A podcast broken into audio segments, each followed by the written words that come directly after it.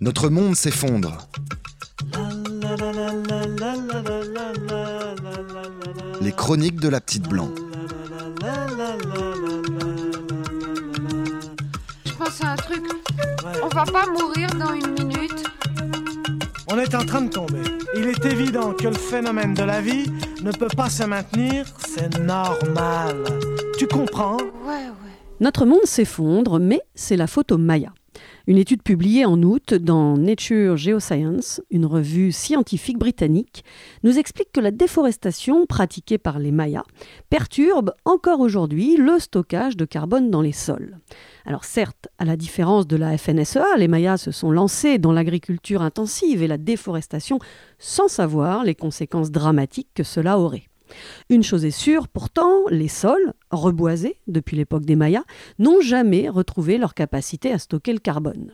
Quand on sait ce que les Mayas ignoraient, que les régions tropicales retiennent 30% du carbone présent dans le monde, si les forêts là-bas font mal leur travail, une plus grosse quantité de carbone se retrouve dans l'atmosphère et le climat se réchauffe.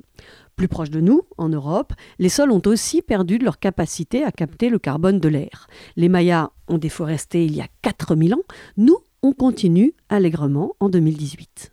Du coup, plutôt que de blâmer les Mayas, essayons de freiner la déforestation et notamment celle qui concerne les forêts primaires, qui sont les seules forêts qui ont conservé leur pleine capacité de stockage.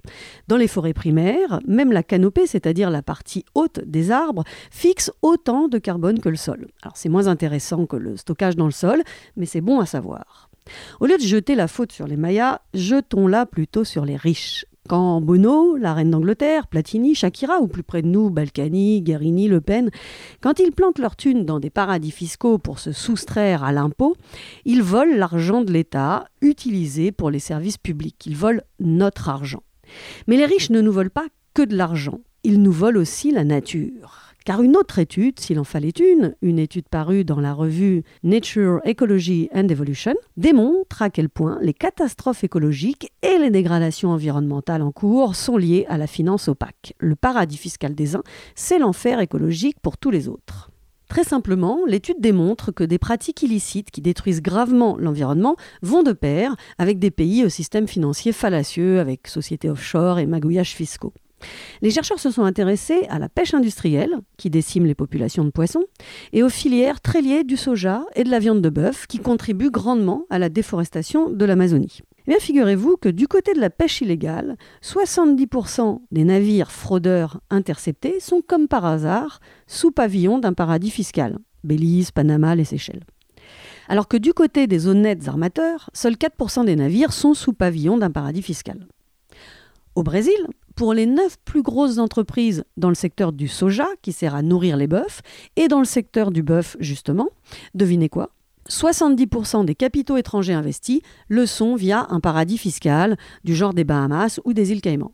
Or, c'est justement pour mettre tout ce bétail et le nourrir qu'on détruit la forêt sans faire dans la finesse. Tout cela montre un lien très clair entre des pratiques fiscales opaques et la destruction de la planète.